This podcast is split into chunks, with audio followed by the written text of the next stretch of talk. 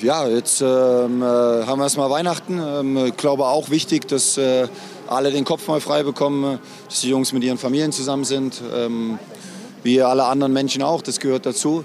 Ansonsten wäre es schön gewesen, heute mit einem Erfolgserlebnis in diese kurze Pause zu gehen. Das äh, nehmen wir jetzt natürlich mit. Und äh, wenn wir dann wieder anfangen, dann haben wir natürlich äh, Ansatzpunkte in, in vielen Bereichen.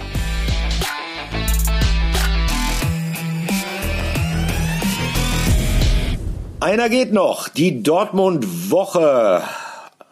Wir nehmen sie nochmal auf. Äh, obwohl wir überlegt haben, nach dem Erlebnis aus dem Berliner Olympiastadion, sollen wir das den BVB-Anhängern tatsächlich noch einmal zumuten, so kurz vor dem Fest. Aber gut, äh, wir haben dann gesagt, wir machen es auf jeden Fall, denn äh, wir sprechen nicht nur über dieses Spiel bei Hertha BSC Berlin, äh, was allerdings sehr, sehr desillusionierend war und was nicht unbedingt jetzt ähm, alle Kerzen am Weihnachtsbaum äh, zum Leuchten bringen kann. Äh, das war schon etwas, äh, was einem die Festtagsstimmung ein klein wenig verhageln kann. Und mein Eindruck war auch gestern, dass ähm, das in erster Linie äh, für den Trainer gilt, für Marco Rose. Aber äh, hallo erstmal. Ich bin Olli Müller und äh, Patrick Berger, du warst gestern in Berlin im Olympiastadion, ne?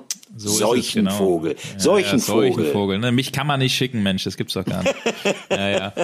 Nee, ich bin heute, Wie war dein äh, Eindruck gestern? Ja, ich bin heute, äh, heute zurückgekehrt mit, äh, mit dem Zug. Das hat zumindest alles äh, wunderbar geklappt. Wir nehmen heute am Sonntag schon auf. Das ist der 112. Geburtstag des äh, Ballsportvereins. Aber äh, ja, viel zu feiern gibt es nicht. Und äh, was mich nach den Aber einem gewissen gefragt, Alter muss man auch nicht mehr groß feiern. Nee, ne? Da ist dann, da, da ist dann alles egal. Wobei ich glaube, so ein so, ein so ein Runden oder sowas, wenn der dann nochmal kommt, ne, hat, hat man hoffentlich dann auch wieder mehr zu feiern. Aber äh, ja, es war aus BVB-Sicht natürlich äh, ein unglaublich schlechtes äh, Fußballspiel. Also man hat so ein bisschen das Gefühl gehabt, seit dem Bayern-Spiel, seit diesem 2 zu 3, ähm, ist der Stecker beim BVB dann doch äh, gezogen worden. Was haben wir nicht alle ähm, dieses Spiel äh, im Vorfeld natürlich auch äh, hochgepusht und darüber gesprochen, dass der Titelkampf so spannend ist wie schon lange nicht mehr ein einziger Punkt war, dass der vor äh, 15, 16 Tagen noch äh, beide Mannschaften getrennt hat. Und äh, ja, jetzt zwei Wochen später, bisschen mehr als zwei Wochen, sind es dann neun Punkte, ein 1-1 äh, gegen Bochum, ein 3-0 gegen Fürth im eigenen Stadion, wo es sogar Pfiffe von dem ein oder anderen Anhänger gab, weil der BVB dort schon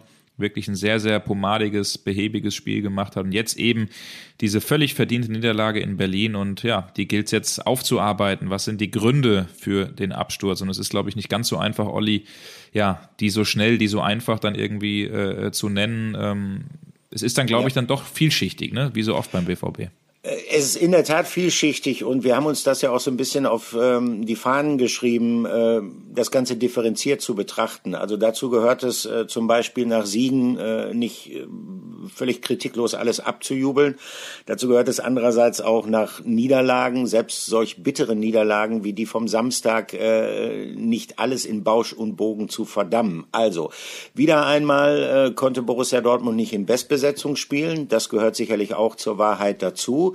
Und äh, wieder einmal fällt auf, wenn Borussia Dortmund nicht in Bestbesetzung spielen kann, dass es ein sehr, sehr großes Gefälle, Qualitätsgefälle im Kader gibt. Überhaupt keine Frage. Äh, wenn die Innenverteidigung äh, besteht aus Axel Witzel, einem gelernten Mittelfeldspieler, der jetzt ohnehin nicht gerade die stärkste Hinrunde seiner Karriere gespielt hat, und Marin Pongracic, dann ist das qualitativ nicht top of the pops. Äh, zum anderen kommt aber auch dazu, und das ist das, was mich so ein bisschen erschreckt hat, ähm, wie passiv der BVB speziell in der zweiten Hälfte agiert hat, äh, was für Ballverluste ähm, passiert sind und äh, wie ja fast schon halbherzig äh, diesen Ballverlusten dann nachgesetzt worden ist. Äh, denke da an, an Witzel, denke da an Brandt. Das sind sehr, sehr bittere Aspekte. Auch dafür wird es natürlich theoretisch wieder verschiedene Erklärungsmuster geben. Ähm, ein Erklärungsmuster, das wurde ja benannt äh, von Aki Watzke, der am Sonntag äh, Vormittag dann äh, bei Bild TV gesprochen hat, der gesagt hat, die Mannschaft hatte keinen Tropfen Sprit mehr im Tank. Äh, mag sein, dass gegen Ende einer Hinrunde mit vielen anstrengenden englischen Wochen die Frische nicht mehr besonders ausgeprägt ist, aber das erklärt für mich dann trotzdem nicht dieses äh, teilweise fast schon fahrlässige Defensivverhalten. Ähm, das war desillusionierend, ähm, überhaupt keine Frage. Und die anderen Aspekte, die man dann sicherlich auch erörtern muss, äh, sind die, die ja der Trainer, die Marco Rose angerissen hat. Äh, und da ging es einmal mehr um, ja, nennen wir es mal Sekundärtugenden. Also äh, wie verteidige ich richtig, wie greife ich richtig an, wie verhalte ich mich beim Pressing, wie aufmerksam bin ich. Man kann es mit dem Oberbegriff Einstellung umschreiben. Und es ist ja auch nicht das erste Mal, dass Borussia Dortmund ähm, in den letzten Jahren eigentlich schon häufiger der Fall gewesen, ein Mentalitätsproblem unterstellt worden ist. Ähm, aber ähm, wie gesagt, Patrick, du warst in Berlin. So wollte es Marco Rose dann doch nicht äh, verstanden wissen. Wie hast du ihn denn verstanden? Ja, wir können ja an der Stelle äh, mal kurz reinhören. Ich hatte die Möglichkeit, nach dem Spiel mit ihm zu sprechen und hören rein, was er gesagt hat und bereiten das dann gleich auf. Marco Rose, Sie wollten für einen anständigen Abschluss heute sorgen. Es hat nicht geklappt, ist nicht geglückt. Äh, 2 zu 3 in Berlin. Warum? Was sind die Gründe für diese Pleite? Ja, wir haben hier äh, zur Pause auf, auf echt schwierigen Geläuf äh, 1-0 geführt. Ähm, Hertha mit keiner einfachen Situation. Und ähm, dann schenken wir Tore zu einfach her. 1-1, äh, eine ja, lange 1, 1, 1 gegen 1 Situation äh, auf links, wo am Ende der Schirmer frei vom Torwart ist. Äh, 2-1, äh, nicht druckvoll genug verteidigt. 3-1, äh, irgendwie einen Überblick verloren. Das ist zu leicht. Äh, und ähm, dazu kommt auch noch, dass wir zu lange, zu wenig bedingungslos Fußball spielen, Fußball arbeiten, um dann am Ende ja, so ein Auswärtsspiel hier in Berlin zu gewinnen. Ist das Unvermögen? Ist das eine Unkonzentriertheit? Was, wie, wie, erklärt man sich das? Ich meine, bedingungslosen Fußball, das kann man ja eigentlich erwarten beim letzten Spiel des Jahres von der Mannschaft. Das kann man grundsätzlich immer erwarten, aber äh, man kann viele Dinge im Leben erwarten und umsetzen ist dann äh, eine andere Sache. Äh, ich glaube, dass die Jungs wollten. Die Jungs wollen immer grundsätzlich. Ähm, äh, dann bekommen wir oder gehen in die Pause, bekommen äh, dieses Gegentor und es ist wie so häufig äh, dann auch dieses Jahr ähm, mit, mit schwierigen Situationen gehen wir nicht ganz so gut äh, um. In dem Moment, wo wir dann das 3-2 schießen, kommt auf einmal nochmal Glaube und dann werden wir bedingungslos. Und ähm, das brauchen wir aber, um die Ziele zu erreichen, die wir, die wir uns selber auch ähm, ausgeben. Das brauchen wir dann über, über 80, 85, 90 Minuten. Vor 15 Tagen war es ein Punkt auf die Bayern, jetzt sind es neun. Was sagt das am Ende über die Liga aus?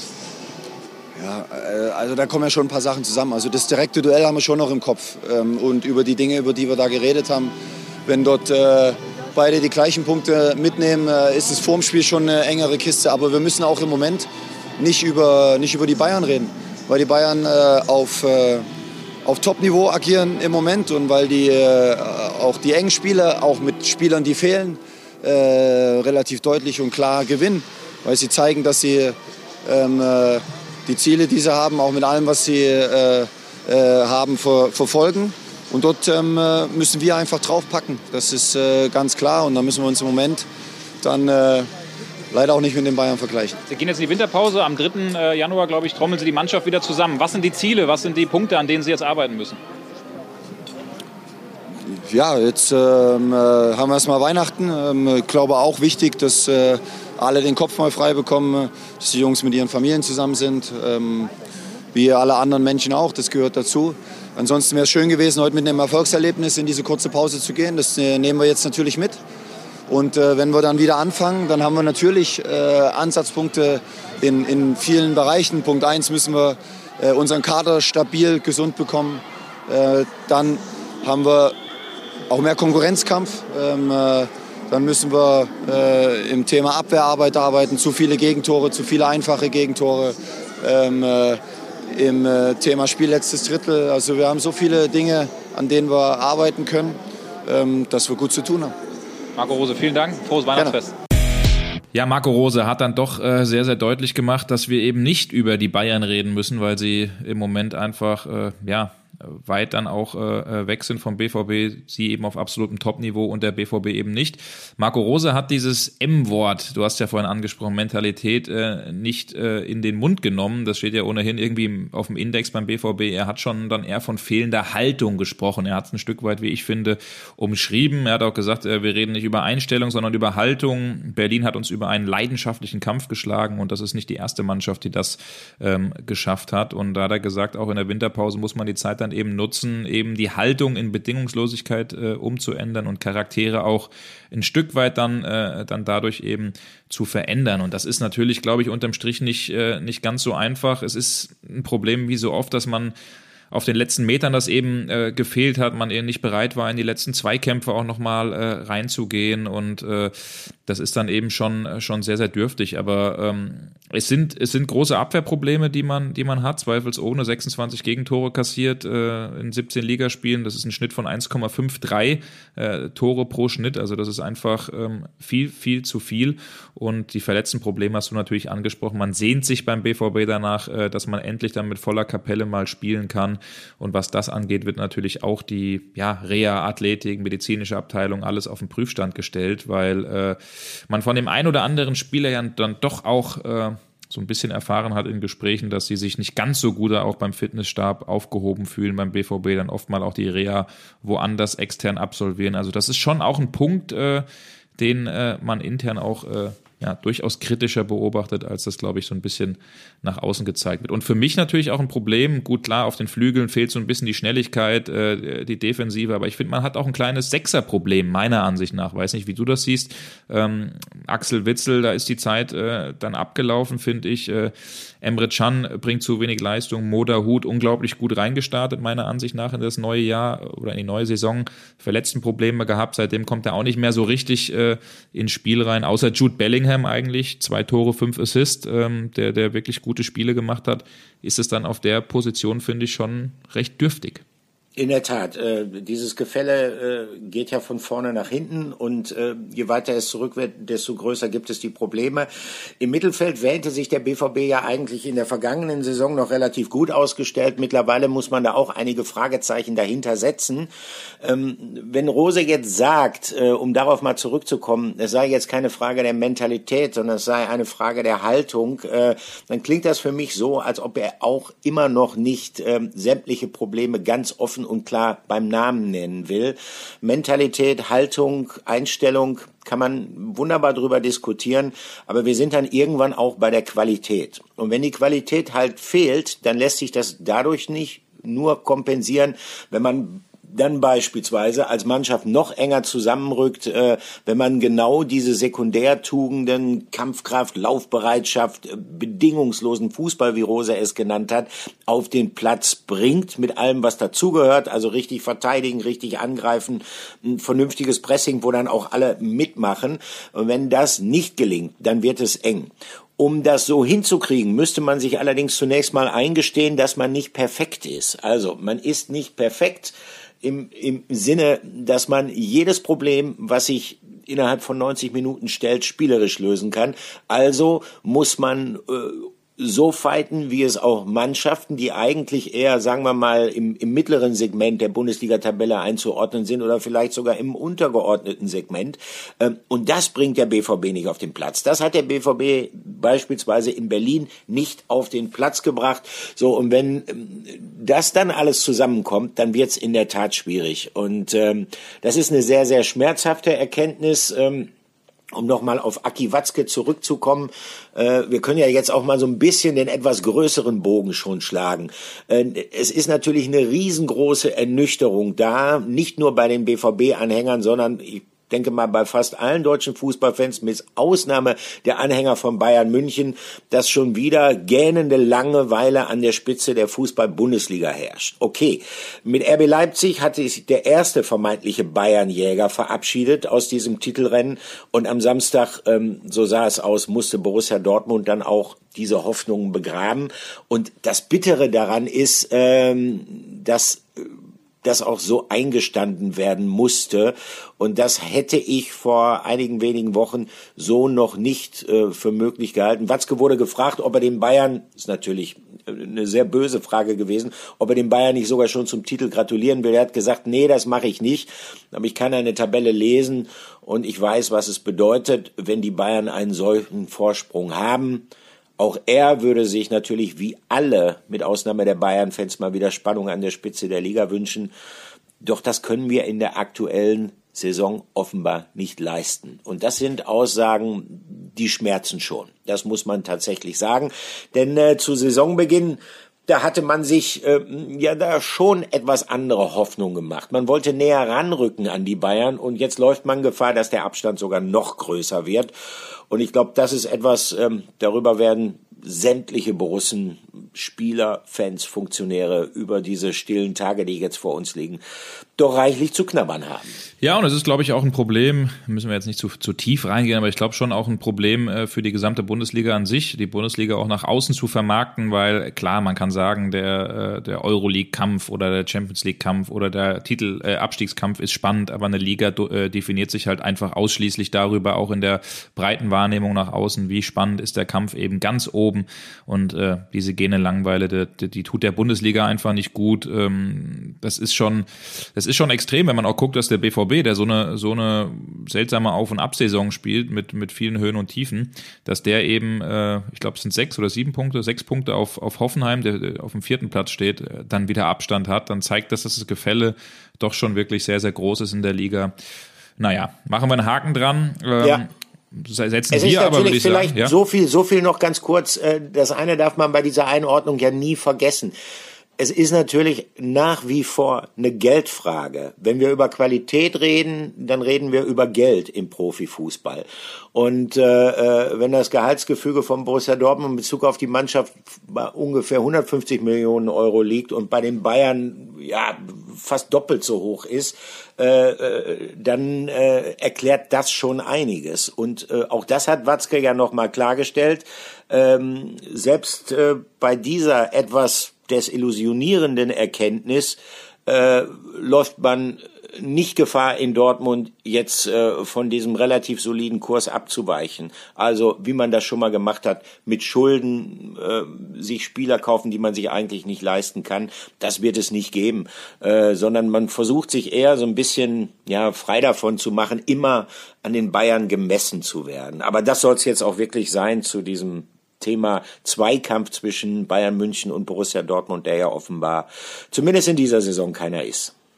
Olli, machen wir einen Haken dahinter, hinter diesem ja. Punkt. Ähm, setzen wir aber, würde ich sagen, unser eigenes Hinrundenfazit. Wir haben es ja eben angesprochen, oh ja. BVB auf dem, auf dem zweiten Platz ähm, mit Abstand zu den Bayern. Eine Saison mit, mit Höhen und Tiefen, viele Ups and Downs und äh, unserer Ansicht nach auch viele Gewinner und Verlierer. Und die wollen wir jetzt mal zusammen durchgehen, Olli. Und ich würde sagen, wir starten mit den Gewinnern so wie es sich eigentlich auch gehört. Und äh, da will ich mal einen Namen reinwerfen, Gregor Kobel. Für mich äh, einer der großen Gewinner der BVB-Hinrunde.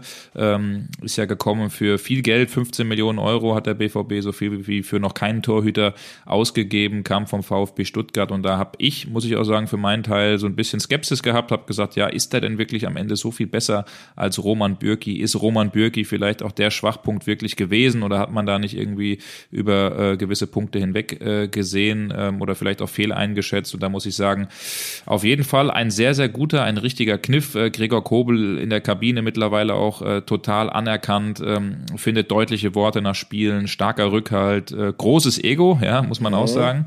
Ähm, ja, Torhüter ne? halt, ne? Torhüter halt, auch, auch einen kleinen Pfeil im Kopf. Ich glaube, das wird er selbst auch so unterm Strich sagen. Aber wirklich ein sehr, sehr guter Rückhalt, ähm, Strafraumbeherrschung, Präsenz, kann sich natürlich spielerisch mit dem Ball noch ein bisschen verbessern, aber hat äh, nicht nur in der Champions League, auch, glaube ich, in der Liga ähm, viele Punkte dann eben auch gesaved und äh, damit für mich ein klarer Gewinner in dieser Hinrunde. Und ich glaube, das siehst du ähnlich, Olli.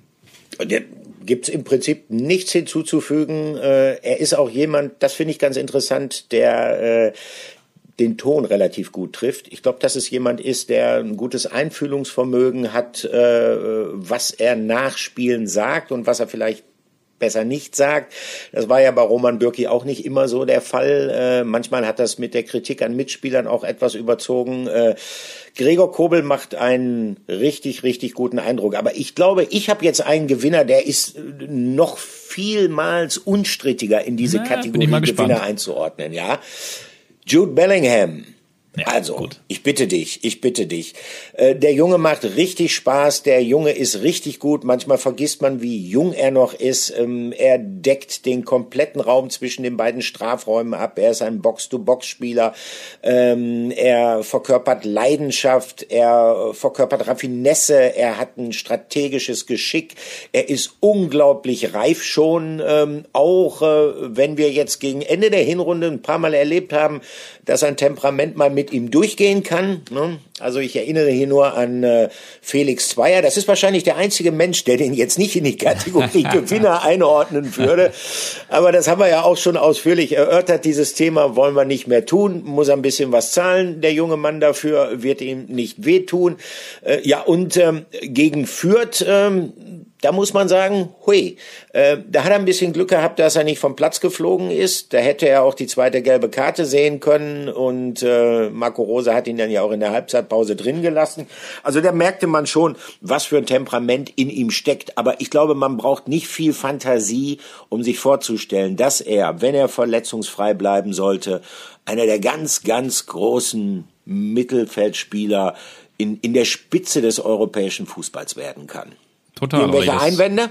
Gar keine Einwände sehe ich genauso. Fighter, Antreiber, äh, sieben Torbeteiligung, zwei selbst gemacht, fünf vorgelegt. Also ganz klar, du hast es auch angesprochen, überpest manchmal ein bisschen. Ich finde es super geil, dass der so emotional ist und äh, diese Mentalität halt auch wirklich so, das, das passt auch irgendwie zum Ruhrpott-Fußball. Ähm, aber die ein oder anderen Spirenzchen kann er sich dann, glaube ich, auch manchmal ein bisschen sparen. Aber äh, ja, ist ja noch jung und lernt dazu. Aber klarer Gewinner für mich, genauso wie jetzt der dritte Name Manuel Akanji, also der Schweizer, der ja äh, jetzt auch schon seit 2018 beim BVB ist, auch äh, viele Aufs und Ups erlebt hat, äh, nicht immer der stabilste war, aber ich finde in dieser Saison in der wir vor allen Dingen die Abwehr kritisieren, ist er der einzige richtige Gewinner in der BVB-Verteidigung. Äh, der Schweizer verteidigt sehr, sehr stabil in allen äh, Spielen bis jetzt zu seiner Knieverletzung. Er muss sich ja einer ja, kleinen äh, Knie-OP unterziehen, die auch soweit äh, äh, erfolgreich und gut verlaufen ist. Aber er ist ein Rückhalt, er hat seine Fehler auf ein Minimum redu reduziert, er ist äh, kopfballstark, zweikampfstark,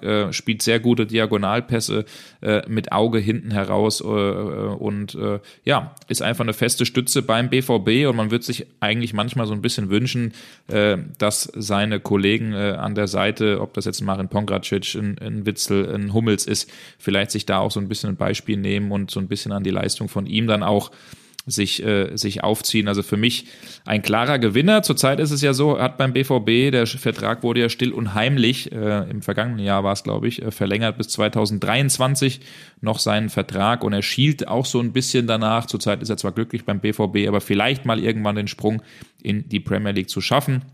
Es gibt äh, zurzeit aber auch Gespräche mit dem BVB, so wie wir es gehört haben, über eine Vertragsverlängerung. Ähm, ja, aber äh, da ist das letzte Wort eben auch noch nicht, äh, noch nicht gesprochen.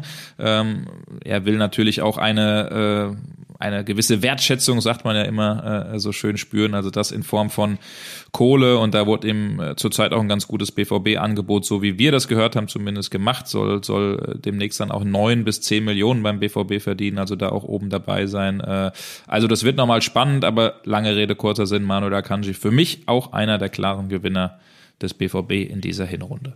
Ja, vor allen Dingen ein Gewinner, wenn man sieht, woher er kommt. Äh, er war ja nie so ganz außerhalb der Kritik in den vergangenen Jahren und da hat er einen deutlichen Sprung nach vorne gemacht. Ich sag mal so, äh, Glückwunsch, Herr Akanji, der Zeitpunkt ist günstig für Vertragsgespräche. Sehr gut. Aber jetzt äh, kommen wir zu einem, zu einem Gewinner, ähm, der sich um Zukunftsabsicherung ähm, eigentlich keine Sorgen mehr machen muss. Er spielt schon sehr lange auf einem absoluten Top-Niveau. Wobei es kurioserweise immer noch Leute gibt, die sagen, ja, eigentlich, eigentlich würden wir von ihm noch ein bisschen mehr erwarten. Aber ich finde, ähm, speziell in diesem Kalenderjahr 2021, beziehen wir es mal gar nicht mal unbedingt nur auf die Hinrunde. In diesem Kalenderjahr 2021 hat er mich wirklich überzeugt. Man kann über ihn sagen, was man will. Für manche ist er vielleicht zu ruhig, müsste, weil er ja auch Kapitän ist, ähm, etwas lauter werden. Ich bin im Jahr 2021 größtenteils zumindest ein großer Fan gewesen von Marco Reus. Denn Marco Reus hat ähm, etwas gemacht, was ihm sicherlich nicht leicht gefallen ist. Er hat, äh, nachdem er wieder einmal aus einer schweren Verletzung kam, äh, sich äh, zu großen Leistungen gegen Ende der vergangenen Saison aufgeschwungen, hat einen sehr großen Anteil daran, dass Borussia Dortmund die Champions League Qualifikation unter Edin Terzic noch geschafft hat. Dann kam das DFB Pokalfinale, eine Sternstunde für ihn. Ja, und dann ist er nicht mit zur EM gefahren, weil er, glaube ich, auch, egal ob Löw ihm das auch so ein bisschen so fliert hat, ist ja nie so hundertprozentig geklärt, ähm, weil er auch eine realistische Selbsteinschätzung hatte, gesagt, diese Pause tut mir einfach gut und das war eine goldrichtige Entscheidung. Er hat die komplette Vorbereitung mitmachen können. Weiß gar nicht, ob er das in seiner Karriere überhaupt schon mal geschafft hatte. Und deshalb war er von äh, Anbeginn der Saison auch wieder da mit guten Leistungen. Ähm, Marco Reus äh, hat, finde ich, in diesem zu Ende gehenden Kalenderjahr Reife gezeigt. Egal, auch wenn Kritiker sagen, man würde von ihm gerne noch etwas mehr sehen, er müsste noch mehr Präsenz haben, er müsste noch mehr, sagen wir mal, den Leader auf dem Platz geben. Ich fand's gut, was Marco Reus gemacht hat in 2021. Na, ich sag da, ist so. Ist so. Warum? Weil es so ist. Es ja. ist einfach so, ist so. Genau. äh, ja, nee, auf jeden Fall. Äh, äh, Marco Reus nicht nur beim BVB, acht Tore, zehn, zehn Vorlagen, sondern auch bei der Nationalmannschaft unter Hansi Flick äh, sehr, sehr wichtig. Äh, dort auch zwei Treffer, fünf äh, Assists in den vier Spielen, die er unter Flick gemacht hat. Also wichtiger Baustein und stand jetzt auch fest in den Planungen für Katar spielt er eine Rolle. Also das sind unsere vier Gewinner des BVB. Wir haben vor dieser Podcast-Aufnahme auch noch überlegt, ja, was machen wir eigentlich mit dem Julian Brandt? Ne, Olli, da haben wir auch überlegt, ähm, für uns einen sehr, sehr gewaltigen Sprung gemacht in den, in den äh, letzten fünf Ligaspielen, allein sechs Torbeteiligungen, ähm, sehr, sehr präsent. Äh, die Form zeigt ganz, ganz klar nach oben und äh, ich glaube, wenn jetzt demnächst äh, Länderspiele wären, dann wird ihn Hansi Flick auch ganz klar wieder mitnehmen. Aber er hat halt auch immer mal wieder seine Schludrigkeiten drin und man muss sagen, ja, in Berlin macht er das Tor, aber er verschuldet auch zwei. Ähm, beim 1-2 verteidigt er unfassbar schlecht und bei dem dritten äh, spielt der Ekelenkamp den Ball einfach direkt in die Füße. Also da hat er halt immer mal so ein bisschen, ja, diese Geschichten drin, die uns dann dazu gebracht haben, dass er nicht, äh, ja, komplett bei den Gewinnern dabei ist. Ja, unsere, unsere Liste erhebt ja auch keinen Anspruch auf Vollständigkeit. Ähm, deshalb, also äh, wer auch immer jetzt anderer Meinung ist, äh, das äh, äh, ist durchaus so gewünscht, dass man darüber auch kritisch debattieren kann, wen Auf jeden Fall, das sowieso, ne? Also oder wer da vielleicht doch noch reingehört hat. Das gilt natürlich in erster Linie auch oder vielleicht sogar etwas mehr sogar für die andere Kategorie. Das ist die unangenehmere Kategorie. Ähm, das sind unsere Verlierer der Hinrunde. Und ähm, da werfe ich mal den ersten Namen rein. Ich glaube allerdings, da wird's leider, muss man sagen, für den jungen Mann wenig Widerspruch geben. Nico Schulz. Äh, das ist nicht das Niveau, was ein Linksverteidiger von Borussia Dortmund braucht. Was er gezeigt hat in dieser Hinrunde, unglaublich viele Fehler, die Borussia Dortmund teilweise auch sehr wehgetan haben. Ich äh, denke hier ZB an dieses Champions League Spiel bei Ajax Amsterdam äh, wo sozusagen das Debakel auch durch ihn eingeleitet worden ist. Und ähm, da muss man einfach sagen, äh, da erwartet man sich deutlich mehr. Er fällt auch deutlich ab gegenüber seinem Konkurrenten Rafa Guerrero, der jetzt auch in der Defensivbewegung nicht immer Top of the Pops war in dieser Hinrunde. Aber äh, Nico Schulz ist sicherlich ein problematischer Spieler im Kader des BVB. Da gebe ich dir auch recht. Man muss aber fairerweise sagen, er hat auch mit Muskelverletzungen äh, zu kämpfen gehabt. Äh, dann fehlt ihm sowieso, ist ja auch ein Spieler, der, ja, hört man immer wieder etwas sensibler sein soll, ähm, der dann natürlich in eine Mannschaft reinkommt, in der es vielleicht auch nicht zu 100 Prozent läuft, aber du hast unterm Strich zusammengefasst, das ist dann äh, äh, leider Gottes zu wenig, was Nico Schulz zeigt und äh, konnte ja ohnehin diese hohe Ablöse damals, die man an Hoffenheim überwiesen hat, nie so richtig rechtfertigen. Unser zweiter Verlierer, ist ein Belgier, ähm, Lockenkopf, ähm, Haarpracht und äh, man sieht die Perücken öfter auch mal im BVB-Stadion. Axel Witzel. Ja, das ist natürlich ein Publikumsliebling, ähm, ist auch wirklich ein ganz, ganz feiner Kerl. Ähm, für immer sehr gerne Interviews mit ihm, weil er auch äh, jemand ist, der sich und auch die Lagen immer, Lage immer sehr, sehr gut einschätzen kann, Axel Witzel. Aber man muss sagen, mh, hm, seit seiner Verletzung, ähm, wo er ja lange raus war, aber sich noch zurückgekämpft äh, hat, weil er ja den Traum hatte und dann den auch erreicht hat, bei der EM für Belgien zu spielen. Seitdem läuft das eigentlich so gar nicht mehr zusammen für Axel Witzel. Er äh, wirkt langsam, ja, er war noch nie so wirklich der Schnellste, aber er ist auch äh, nicht mehr in den Gedanken so schnell. Die Bewegungsabläufe ähm, ist dann oft mal ein Schritt zu spät, spielt Fehlpässe, ist dann sehr fahrig auch in seinem Spiel und äh, das, äh, ja, das merkt man einfach und da finde ich, sieht man auch, auch, auch ganz klar, der Vertrag läuft aus von Axel Witzel dass da die Zeichen schon äh, sehr, sehr auf Abschied stehen. Also mich würde es schon sehr überraschen, äh, wenn äh, ja über den Sommer hinaus äh, es mit Axel Witzel beim BVB weitergeht. Er ist ein verdienter Spieler beim BVB, das muss man schon sagen, aber in der Phase oder in der, in der Hinrunde war er, wie ich finde, keine allzu große Stütze oder Hilfe für den BVB. Ja, er ist dann in dieser verletzten Phase auch reingekommen und äh, ja, hat seinen Mann hier und da auch mal gestanden, aber das ist unterm Strich einfach zu wenig viel zu viele Fehler und deswegen ist er bei uns klar auf der Verliererliste, Olli. Ist eine bittere Geschichte, aber Profifußball äh, noch dazu auf Spitzenniveau ist, ist manchmal auch brutal. Äh, mir hat unheimlich gefallen, äh, als er damals kam, dass er dem BVB sofort geholfen hatte. Er kam aus China, sicherlich eine große Umstellung. Er war ein stabilisierender Faktor. Damals hieß der Trainer allerdings Lucien Favre. Der hatte eine ganz andere Vorstellung vom Fußball als jetzt beispielsweise Marco Rose mit diesen vielen Pressing- und Gegenpressing-Elementen. Das ist nicht Witzels Ding. Deshalb glaube ich, wäre ein sauberer Schnitt, eine saubere Trennung eigentlich die beste Lösung. Äh, schauen wir mal, äh, wie sich das entwickeln wird. Möglicherweise tut sich ja, wer weiß, sogar noch was in der Winterpause. Juventus Turin, da wird er auch gut hinpassen. Ist er sehr interessiert. Ähm, gehen wir gleich mal weiter. Ähm, und da merkt man schon bei dieser Kategorie Verlierer, damit tut man sich immer schwer, weil es natürlich ein brutales Etikett irgendwo ist. Aber wir sind auch dafür da, das so ein bisschen einzuordnen. Deshalb nenne ich jetzt mal einen Namen, der für viele als Verlierer dieser Hinrunde gilt. Aber ich bin mir gar nicht so sicher, ob er tatsächlich ein Verlierer der Hinrunde ist. Die Rede ist von Mats Hummels.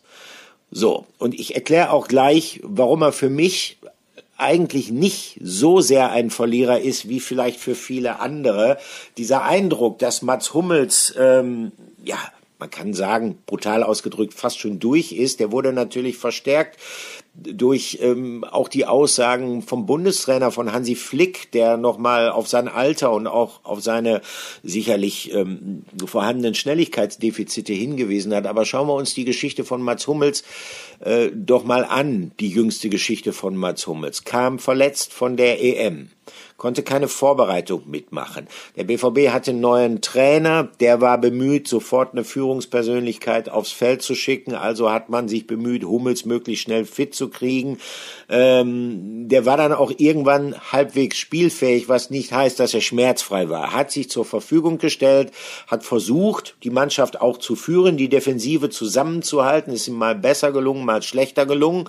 Ähm, dabei sind ihm individuelle Fehler unterlaufen. Da waren einige dabei, die dann für großes Aufsehen gesorgt haben. Aber ich glaube nach wie vor, dass Mats Hummels ähm, jemand ist, der als Persönlichkeit für diese Mannschaft sehr, sehr wichtig ist und auch in dieser Saison noch sein wird. Voraussetzung wäre allerdings, dass er diese Winterpause dazu nutzt, um, um, um sich in eine Verfassung zu bringen, dass er dem auch gerecht werden kann. Und ich glaube, er war in der Hinrunde, obwohl er sehr viel gespielt hatte, nicht immer in der Verfassung, um dies, äh, und das ist ja eine Menge, was von ihm erwartet wird, tatsächlich auch leisten zu können.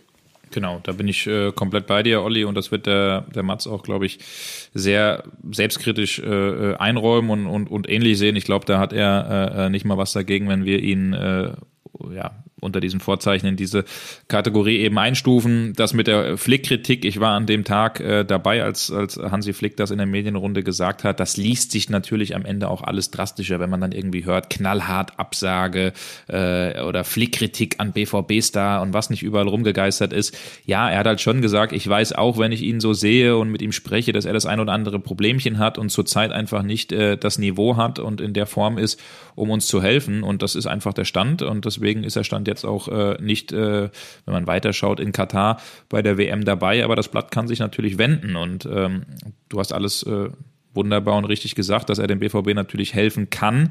Da müssen wir gar nicht drüber reden. Äh, in, in der Hinrunde hat er das aber nicht immer tun können und äh, deswegen ist er bei uns so halb äh, auf, ja, auf der Verliererliste. Und äh, ähnliches gilt für jemanden, der dann doch einige Jahre jünger ist. Und das ist jetzt nämlich unser vierter, äh, um diese Kategorie dann abzuschließen, Verlierer. Das ist Yusufa Mokoko. Man ist eigentlich davon ausgegangen, jo, jetzt äh, sind wir alle gespannt, das wird sein Jahr. Ähm, er hat die Möglichkeit, im Schatten von Erling Haaland ranzuwachsen und allen zu zeigen, dass er auch auf Profiniveau äh, äh diese tollen Leistungen, die er im Jugendbereich gezeigt hat, eben auch zeigen kann. Yusufa Mokoko, 16 Jahre alt, ähm, ist ja noch ein junger Bursche ja, aber für den läuft diese Saison, Saison alles andere als gut. Er hat am Anfang immer mal Kurzeinsätze gehabt, auch wirklich ganz kurz, hat in Hoffenheim äh, oder, oder gegen Hoffenheim zu Hause beim 3-2-Sieg noch, noch einen Assist beigesteuert, aber dann eigentlich nur noch verletzt gewesen, Muskelverletzungen, dann hatte er die Entzündung äh, am Auge, wo er eine längere Zeit nicht spielen konnte, weil er auch ein äh, Mittel genommen hat, was erstmal von der Dopingagentur überhaupt geprüft werden musste, dann wieder ein Muskelfaserriss jetzt bis, zu, bis zuletzt gehabt, also es ist überhaupt nicht sein Jahr und man merkt dann halt schon auch, vielleicht sind das auch irgendwie mentale Probleme oder dass man sagt, boah, ich will es den Leuten da draußen jetzt zeigen. Und oft ist es ja so, ne, Christoph Daum hat es schon gesagt, wenn der Kopf richtig funktioniert, ist er das dritte Bein.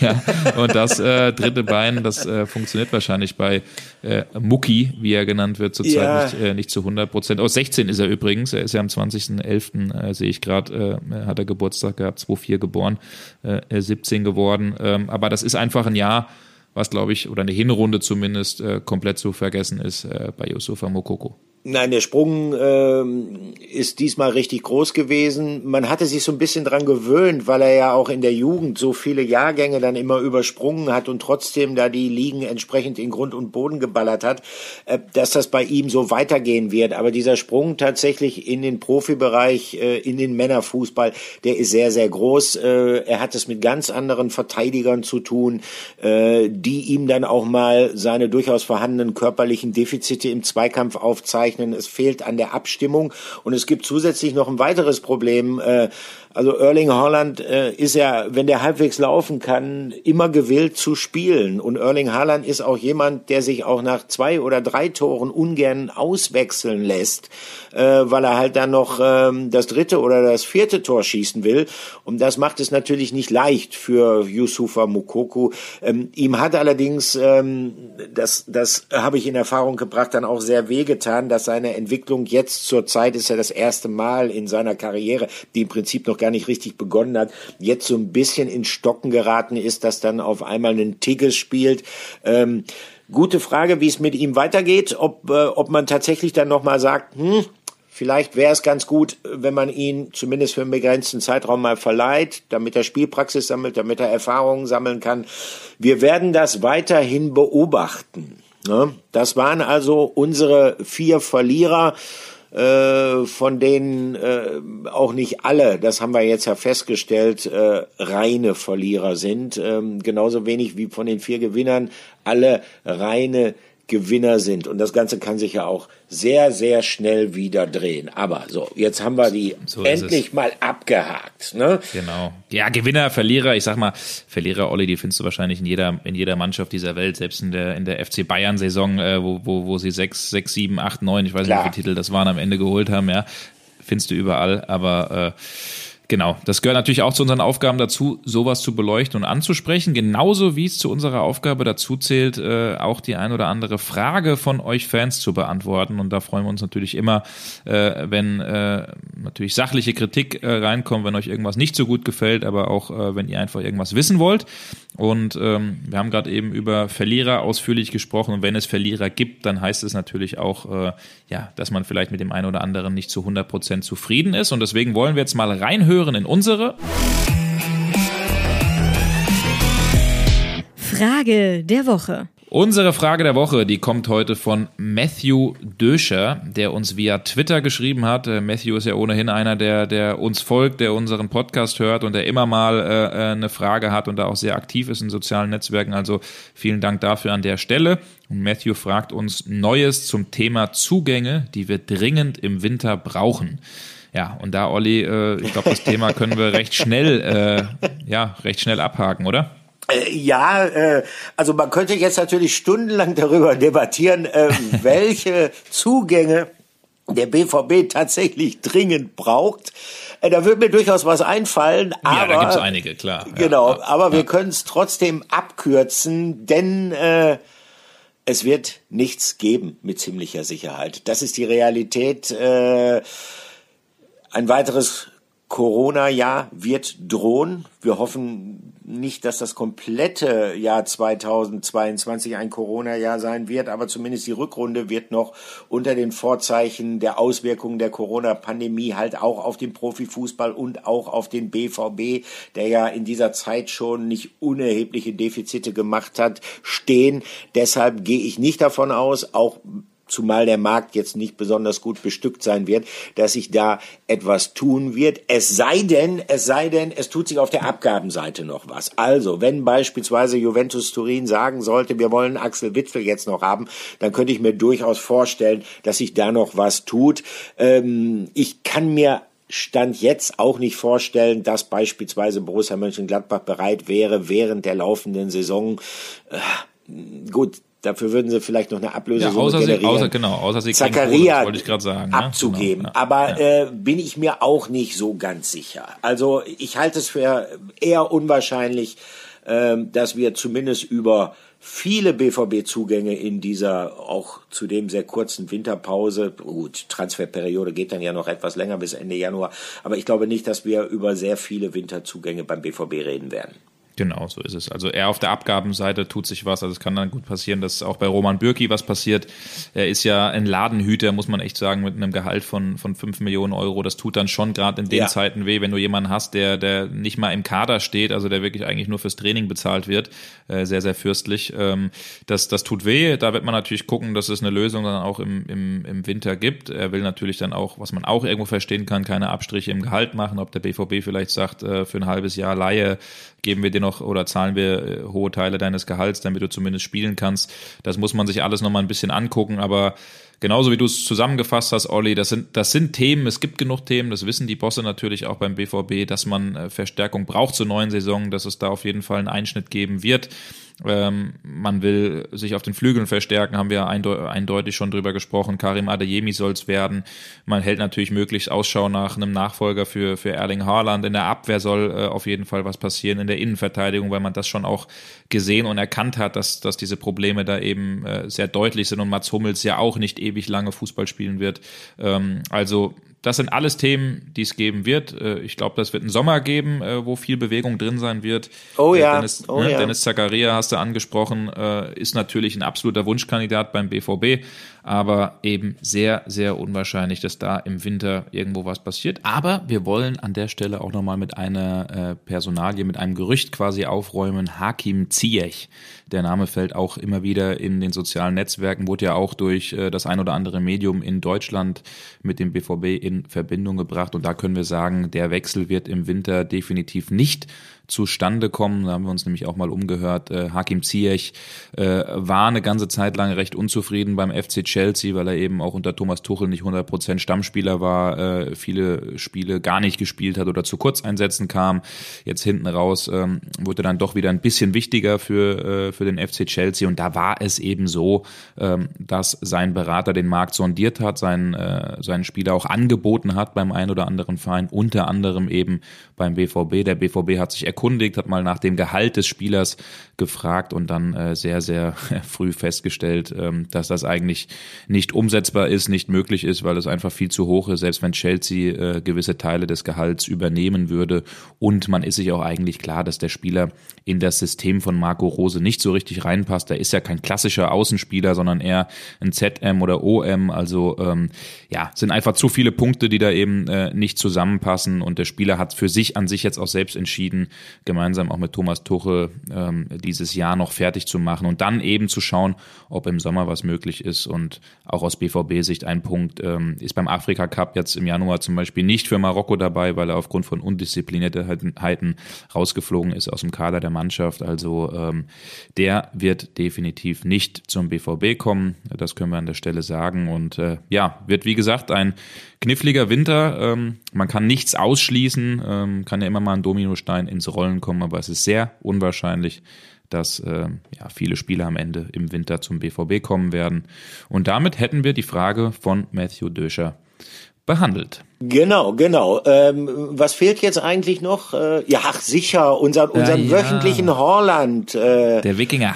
Gib uns heute, äh, der Wikinger, das Naturwunder. Äh, aber man kann es im Grunde genommen, ja, eigentlich auch äh, zusammenfassen nach dem Motto, äh, es ist alles gesagt, nur noch nicht von jedem. Hans-Joachim Watzke wurde natürlich wieder einmal zu Erling Holland befragt und ähm, da hat er die Situation geschildert, wie sie sich halt jetzt äh, Stand kurz vor Weihnachten bei Borussia Dortmund darstellen wird.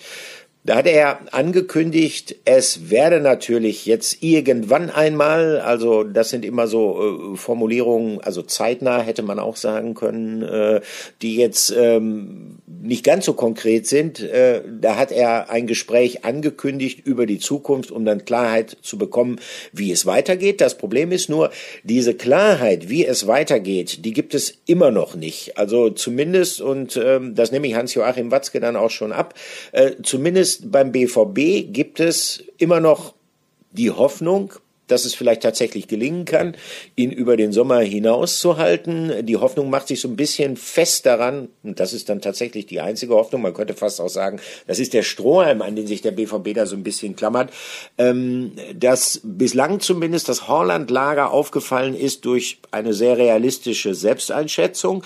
Das heißt, dass man sich schon darüber im Klaren ist, dass Borussia Dortmund äh, entwicklungstechnisch eine gute Station für Erling Haaland ist.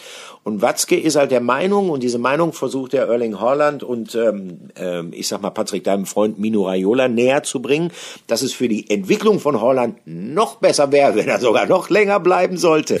Ich bin mir nur nicht sicher, ob er damit so durchdringt. Ja, das ist nämlich die große Frage. Ne? Also er hat jetzt schon auch äh, äh, Dinge bestätigt, die wir jetzt schon ja immer geschrieben und auch hier im Podcast besprochen haben. Er hat auch gesagt, vielleicht gibt's dann auch 2,50 mehr äh, für Erling. Also äh, die wollen da schon auch an die, an die Grenze gehen bei ihm. und äh, Die 2,50 mehr hätte ich auch gerne mal da. Ja, du, ja, müssen wir ein paar Podcasts mehr aufnehmen, ne, um die 250 mehr zu bekommen. Aber wir geben alles. Wir geben alles. Ähm, ja, also es ist natürlich äh, die große Frage, wie es mit Erling Haaland weitergeht. Äh, ich für meinen Teil, ich muss, äh, also ist auch die große Frage natürlich, welche Clubs überhaupt in Frage kämen. Ihr habt ja alle letzte Woche auch das Interview äh, hier im Podcast mit Mino Raiola gesehen, der auch schon mal, schon mal betont hat, dass es ein schwieriger äh, Sommer auch wird. Also ähm, jetzt hat Hans-Joachim Watzke erstmals sehr deutlich gesagt, das fand ich eine der wenigen Sachen, die, die neu waren, dass das Interesse von Real Madrid verbrieft ist, verbürgt ist seiner Ansicht nach. Also, ähm, dass die da wohl äh, sehr, sehr ernst machen, wobei wir das ja auch immer gesagt haben, dass das auch schon die Station ist, die ihn absolut am meisten äh, von allen reizt. Ähm, gibt natürlich auch weitere Vereine, auch aus England, United, äh, äh, äh City, wobei eben auch nicht jeder Club in Frage kommt. Es gibt Vereine, die sind vielleicht schon zu. Es gibt Vereine, Vereine wie Barcelona, die in einem Umbruch äh, sich befinden. Es gibt Vereine wie, wie City, die vielleicht lieber auf den Harry Kane gehen wollen als auf Erling Haaland, weil das zum Spielstil ein bisschen anders passt. Also ähm, das wird noch sehr, sehr spannend, aber ähm, was ich jetzt einfach finde, und das sind so Beobachtungen auch aus, aus Berlin oder auch aus dem Spiel äh, Fürth, da haben wir auch drüber berichtet, diese Ehrenrunde, die Erling Haaland nach dem 3-0-Sieg, hat er ja einen Doppelpack gemacht, gegen Fürth gemacht hat, die fand ich schon sehr verstörend. Also das macht er immer mal so ein bisschen, dass er natürlich auch mit den Fans dann feiert und die Runde nochmal macht und dreht und sich feiern lässt und wer so unglaubliche Leistungen bringt, der darf das auch. Völlig, völlig äh, ohne Zweifel. Was dann doch bisschen komisch ist, die Mannschaft hat das letzte Spiel vor der, vor der Süd und will sich ordentlich verabschieden, steht Hand in Hand und ein paar Spieler drehen sich um ja, und gucken nur, was macht der da eigentlich und ist irgendwie äh, 100 äh, Meter in einer anderen Richtung äh, äh, auf der gegenüberliegenden Tribüne und macht sein eigenes Ding. Also es hat schon auch zu Kopfschütteln bei dem einen oder anderen Teamkollegen geführt und ähm, wenn es dann halt mal nicht so richtig läuft, ja, er hat eine Präsenz, er kann dann auch pushen, aber wenn er dann merkt, okay, hier geht heute irgendwie gar nichts, wie, wie das jetzt in Berlin der Fall war, dann fällt er dann doch eher durch Lamentieren auf, dann fällt er dann auch dadurch auf, dass er vielleicht anstatt zu pushen, den einen oder anderen auch mal runterzieht und das sind äh, Aspekte, junger Kerl, 21 Jahre alt, klar, will immer gewinnen. Äh, ne? Also ich will die Mentalität um Gottes Willen, wenn, wenn er, wenn er, äh, wenn er, wer nicht sonst, ne, in Sachen Mentalität. Aber das sind schon Punkte, da finde ich, muss er, muss er auf jeden Fall dazu lernen. Ähm, und deswegen, ich interpretiere das einfach mal ein bisschen rein. Äh, mit 21 kannst du, glaube ich, nicht so abgezockt sein und sagen, oh, ich weiß nicht, wo ich in vier, fünf Monaten Fußball spiele. Deswegen wäre es, glaube ich, ganz gut, dass man sich da im Januar, Februar äh, äh, dann, dann hinsetzt. Äh, Klarheit auf jeden Fall auch insofern schafft, dass man weiß, da wollen wir hin, äh, da will ich hin, das passiert am Ende, dass man da ein bisschen Ruhe reinbekommt, weil da kann Hans-Joachim Matzke mir so viel erzählen. Ich glaube, das macht was mit einer Mannschaft, wenn sie dann auch nicht so richtig weiß, was mit dem Jungen äh, eigentlich oder mit dem besten Spieler eigentlich im Sommer passieren wird. Also das wäre, glaube ich, gut für alle Seiten, dass da ein bisschen Ruhe einkehrt.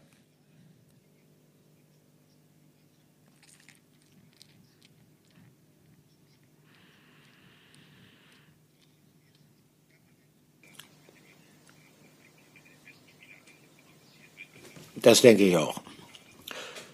Ja, weil ich denke, das macht schon was mit der Mannschaft und das macht auch mit dem Spieler was. Äh, dieser, dieser Zustand, dass du permanent äh, gehypt wirst, dass du permanent mit den größten Vereinen der Welt in Verbindung gebracht wirst, dass eine Lobeshymne äh, auf dich nach der nächsten gesungen wird, äh, äh, das kannst du nicht immer abschütteln. Und das beschäftigt gerade einen jungen Spieler, da hat es zig Beispiele gegeben. ich finde es durchaus beeindruckend, dass Holland die meiste Zeit immer scharf geblieben ist, trotzdem immer auch professionell geblieben ist, aber dieser Zustand darf nicht dauerhaft anhalten. Also äh, es sollte schnell jetzt irgendwann Anfang des Jahres am besten Klarheit her, so oder so.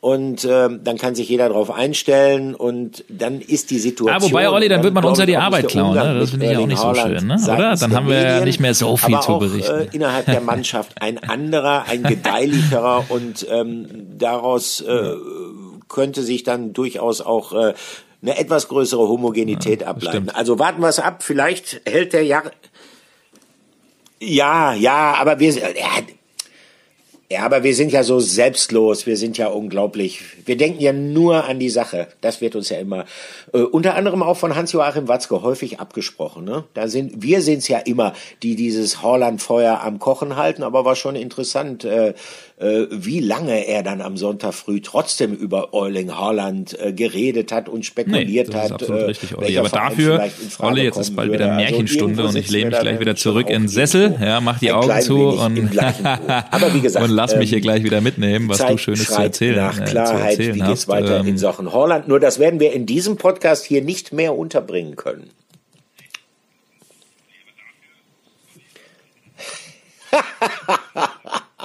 Frechheit.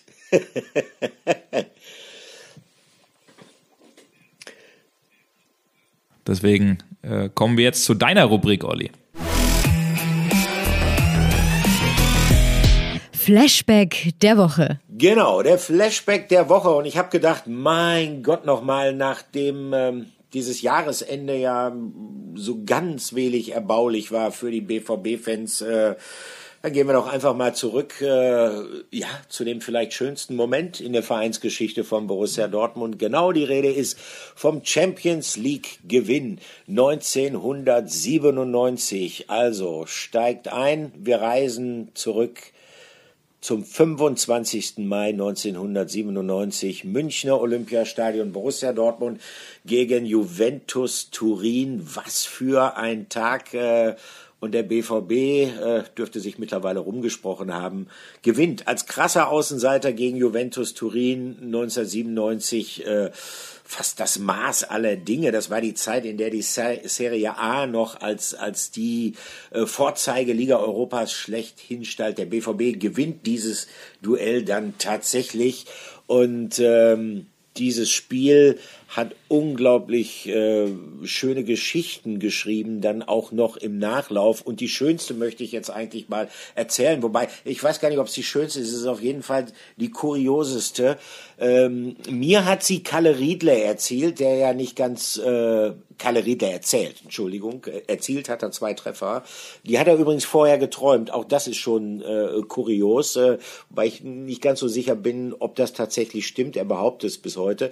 Aber diese Geschichte, die ich erzählen will, die hängt mit diesem Spiel zusammen und die hat mir, wie gesagt, auch Kalle Riedler erzählt. Also, ähm, Kalle Riedler hatte damals einen äh, Zimmergenossen in dem Trainingslager in äh, Unterhaching, übrigens in, in einer Sportschule war der BVB damals untergebracht. Und ähm, dieser Zimmergenosse hieß Paul Lambert. Paul Lambert hat nicht lange beim BVB gespielt, aber Paul Lambert äh, hat einen bleibenden Eindruck hinterlassen.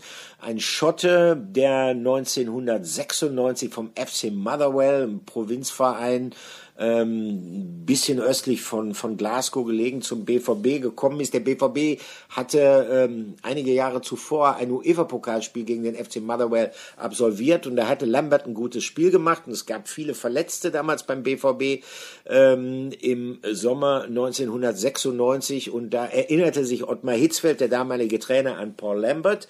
Der wurde verpflichtet und ähm, der kam und war eigentlich sofort da, hat sofort gespielt, hatte kaum Anpassungsprobleme, äh, war jemand, der gute Leistungen gebracht hat, war ein Kämpfer, jetzt nicht unbedingt ein Edeltechniker, also hat mit seiner Spielweise, speziell hier im Ruhrgebiet, dann auch relativ schnell die Herzen der Fans gewonnen. Ja, und dann äh, entwickelte sich diese Saison 1996, 97 für den BVB international ja traumhaft, endete dann schließlich in München am 25. Mai mit diesem Champions League Finale gegen Juventus Juventus Turin. Wie gesagt, Paul Lambert teilte das Zimmer im Trainingslager grundsätzlich mit Kalle Riedle. Und ähm, Kalle Riedle hat mir erzählt, dass ähm, Paul Lambert schon einige Wochen zuvor eine Uhr aufgefallen ist, eine Luxusuhr, die Kalle Riedle gehörte, und zwar eine äh, Rolex Daytona. Ähm, Lambert war total scharf auf dieses Ding, ähm, hat dann wohl selbst versucht, äh, auch mal eine zu bekommen, aber er hat sie nicht gekriegt. Ähm, es hieß, sie sei ihm zu teuer gewesen, also ganz Schotte. Ähm, also er hätte die Uhr gerne gehabt, aber war nicht bereit, den Preis zu bezahlen. Und daher hat er dann ständig Kalle Riedler auf diese Uhr angesprochen und versucht, sie ihm abzuschwatzen. Ähm, und unter anderem hat er dann diesen Trick angewandt, dass er gesagt hat, hör mal, ähm, was bedeutet dir diese Uhr? Und Riedler hat gesagt, ach, die bedeutet mir schon sehr viel, ich mag die. Ähm, würde dir die so viel bedeuten wie der Champions League gewinnen? Ja, sagt er das natürlich nicht. Champions League gewinnen, äh, also dafür würde ich alles geben. Also gut, äh, irgendwann äh, hat dann Kalle Riedel gesagt, Paul, wenn wir das tatsächlich schaffen, das Finale zu gewinnen, dann schenke ich dir die Uhr. Und ähm, naja, der Rest der Geschichte ist ja zumindest, was das Spiel angeht, bekannt. Der BVB gewinnt das Ding und äh, also das Spiel war kaum abgepfiffen.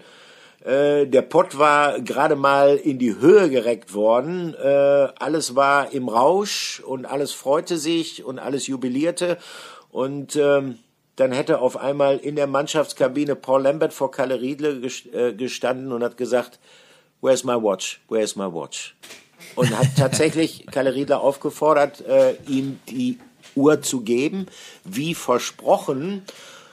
So weit, so gut. Ähm, am Abend fand dann äh, ein Bankett statt in München. Da bin ich auch äh, zugegen gewesen, damals als relativ junger Radioreporter noch. Und äh, tatsächlich ist es so gewesen, ich habe Paul Lambert dann gesehen und habe ihm gratuliert und Paul Lambert krempelte dann sein, die Ärmel von seinem Sakko hoch und zeigte mir, dass er ähm, am linken Arm ich weiß es nicht mehr genau, drei oder vier Luxusuhren übereinander hatte.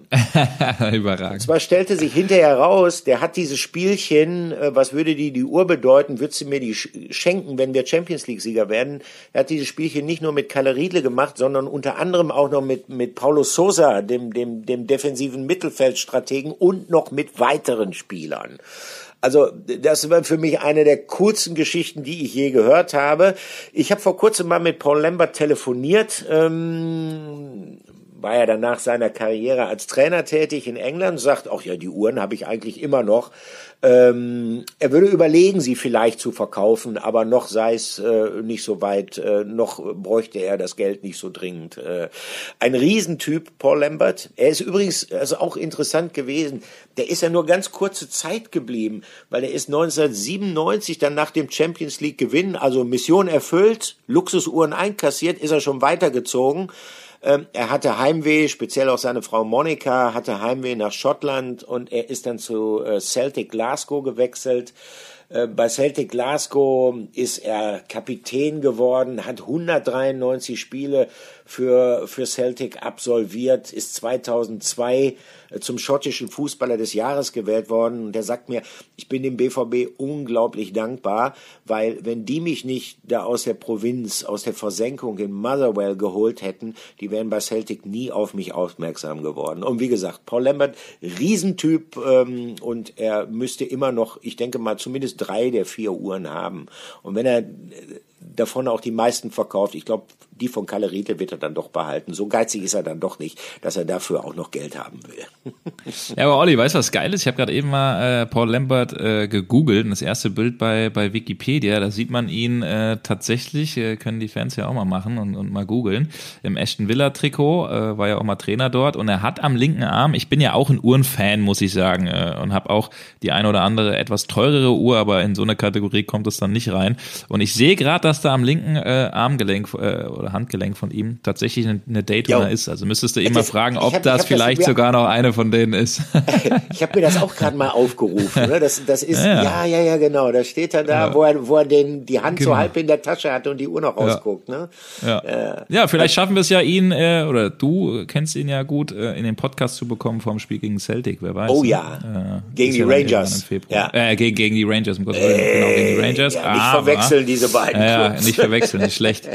Aber genau, übrigens, der kann ja sicher war, was dazu er sagen. War einmal, einmal war er kurze Zeit, habe ich es hab ich's geschafft, ihn aus der Fassung zu bringen, Paul Lambert. Und zwar, das war am Vortag des Finales von München.